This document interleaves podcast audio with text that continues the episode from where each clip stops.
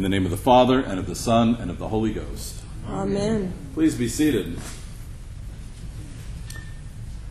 This is the first Sunday of Lent, and so we are on that road to preparing for Easter. If we want to have a joyous Easter, if we want to celebrate the resurrection with the fullness of our hearts, then we have to uh, recognize the sacrifice of Good Friday and experience its sorrow. And for us to experience its sorrow and our need for a Savior, we have to spend some time these 40 days to examine our hearts and minds, to reflect upon our enticement to sin and the temptations that we face. And so when we think about sin and temptation, there's no better place for us to turn than to Genesis, to begin at the beginning there uh, with Adam and Eve in the garden at the beginning of creation. Here in Genesis 2, we read about Adam and Eve being placed in the garden as is God's plan, his eternal plan to dwell with us in paradise. That plan has never changed. And as he places them in paradise, he gives them uh, free will. He gives them the choice to either submit in obedience to him or to disobediently grasp things, no matter how good they may seem. So when we hear about the tree of the knowledge of good and evil, we think knowledge of the good of evil is a good thing, right? We're supposed to want knowledge and we're supposed to be able to discern and know the difference. And of course, it is a good thing. The question is do we get it from God through obedience? Or do we grasp it for ourselves in disobedience? That makes all the difference.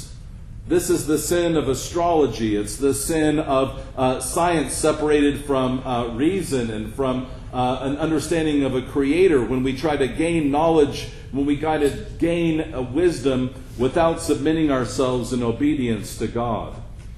And so when they take that uh, tree, when they take that fruit uh, in disobedience, uh, they break their relationship with the Father and they open the door to the consequences of that separation of themselves from life Himself.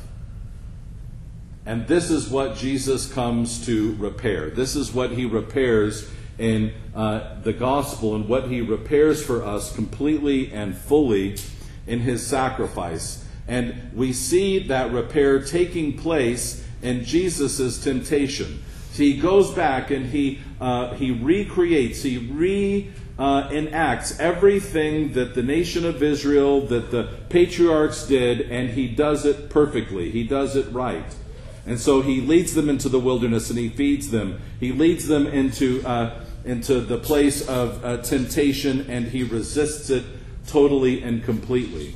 While Adam faces temptation in the garden where everything is provided for him, where he has all the good things that he could ever want or need and he's this, in this perfect idyllic circumstance, Jesus is uh, fasting for 40 days and he's in the wilderness. And yet, in that fasting and in that wilderness, he resists temptation that is given to him by Satan.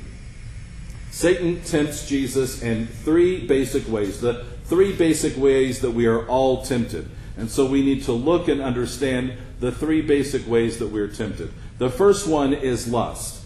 Now, often we think of lust, lust as being uh, sexual intimacy, uh, but it's not just that. It's any time that we seek to comfort our own bodies in a way uh, that is, again, grabbing uh, from, uh, from someone else, a way that is taking.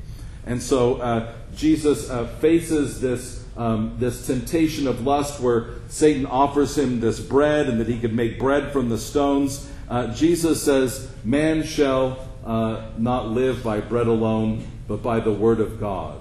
And this is our reminder as we enter the fasting of the 40 days of Lent as to what we're doing in this season of fasting.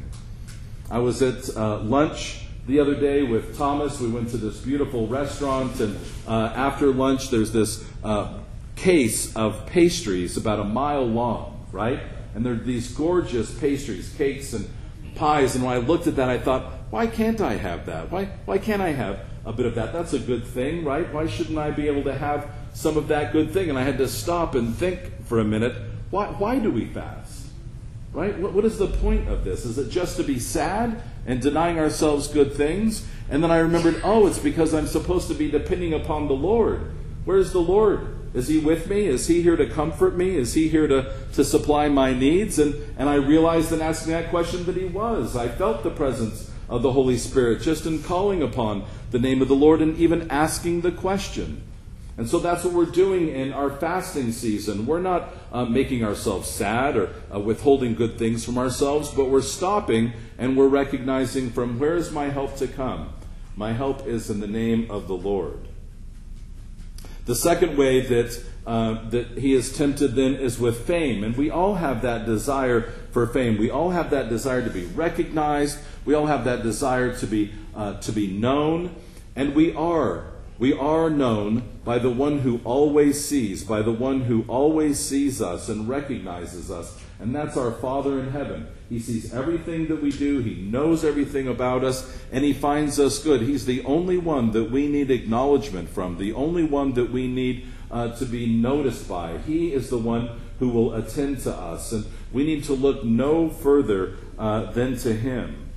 And the the Lord says, uh, You shall not put the Lord to the test, right? Rather, in the Lord's Prayer, we say, Hallowed be thy name, thy kingdom come. We turn over all of that control to the Father and we say, As you will, as your kingdom uh, comes, right? We will receive those good things that you have for us. And so, with meekness and with humility, we wait upon the Lord to give us these good things. And then the third way that he's tempted is with power, right? Uh, Satan says, um, I will give you the kingdoms of the world. I will give you power that you can take. And again, this is that grabbing, that taking of power, which is, again, the basis of, uh, of the occult, the basis of witchcraft, what people are looking for, and that kind of practice. They're looking for control of other people. They're looking to put others under their thumb, right? And that's always the promise of the occult and witchcraft and that kind of sin, right? Is to say you can get people to do what you want them to do. You can cast a spell on them and get control over them. You can exert power over them. And this is a temptation for all of us, right? To try to get people to do what we want them to do and to kind of control them and to grab what it is that we want. And in all of this sin of disobedience, it's always this grasping, this taking, which is at the heart of uh, what we need to be teaching our children uh, the children of our parish, the children of our school, and of our community, is uh, essentially to receive from God in obedience rather than grasping uh, and taking what they want. That's the heart of everything that we do. That's the, the most important thing we learn in kindergarten, right? It's the most important thing we learn in school is to keep our hands to ourselves, right? To not go and take things that don't belong to us. And this is what's the heart of all of the commandments, right? Uh, to give honor to God, right? To not take it for ourselves. Uh, to give honor to our parents, to not take it for ourselves. To give honor to our neighbor, to not take their things and what belongs to them. And that basic law of, of receiving and obedience rather than grasping is really at the heart of all sin that we see. We see 50 year old CEOs and presidents of corporations and of uh, companies and countries, right? people who have great power and authority who get into the worst kind of trouble because they can't keep their hands to themselves, right? Because they're taking things that don't belong to them and they're touching people they shouldn't touch.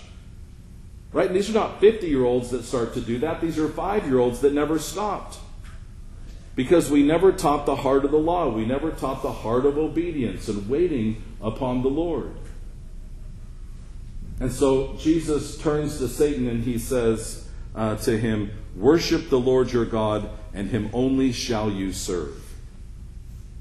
See, when we worship the Lord, it requires humility. It requires that we become servants. It requires that we look to see the needs of others. And when we do that, when we're serving others, when we're considering them, we're not grasping and taking from them. We're more likely to give. And this is at the heart of the transition that we see in the free gift of grace that St. Paul talks about in his letter to the Romans. In chapter 5, he talks about this transition, this change of heart that takes place. And he says over and over again, the free gift of grace. The free gift of grace. And sometimes people have gotten confused in thinking that because the gift is free, then there's nothing required of us. Au contraire, right? There's much required of us in that free gift.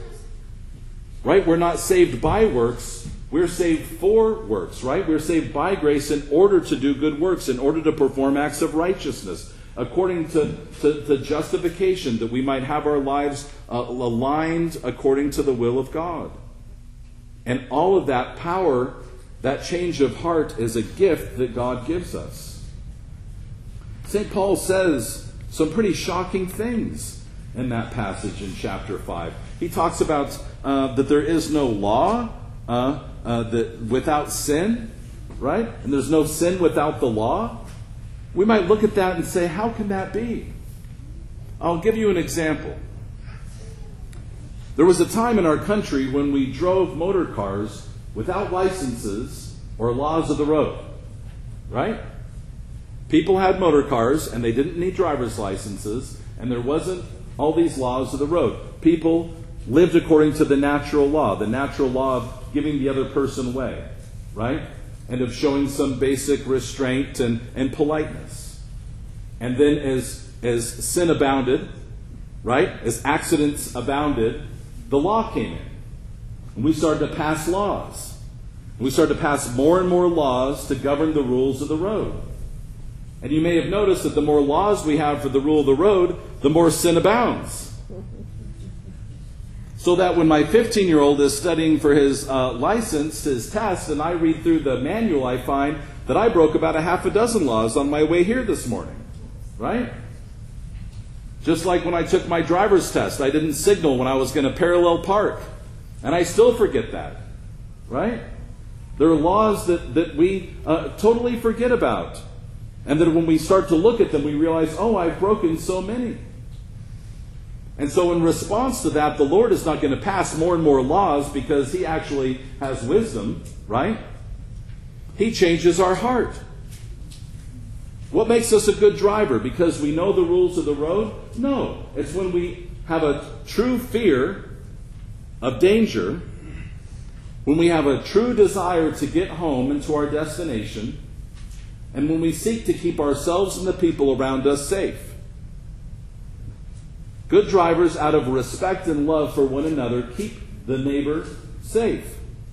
They keep themselves safe, and they know where home is. And the law does not tell us that. And so the Lord would bring His Holy Spirit to change our hearts through His free gift of grace so that we would desire to live lives of righteousness so that we would get home and safety, desiring the safety and the homesteading of our neighbors, that they too would come into paradise again. And that is the free gift that we are offered if only we would receive it. The other option is like Adam and Eve to hide our sins and to pretend like we didn't do anything wrong. And that's those other people that do bad things. And then we have the fig leaf around our privates, which itches and causes a rash and makes our problem worse than when we began. But if we would confess our sins, God is faithful and would forgive them and would change our hearts to put a desire for His will in our minds. Let our prayer this week be according to Psalm 51, verse 10. Create in me a clean heart, O God, and renew a right spirit within me. Create in me a clean heart, O God, and renew a right spirit within me.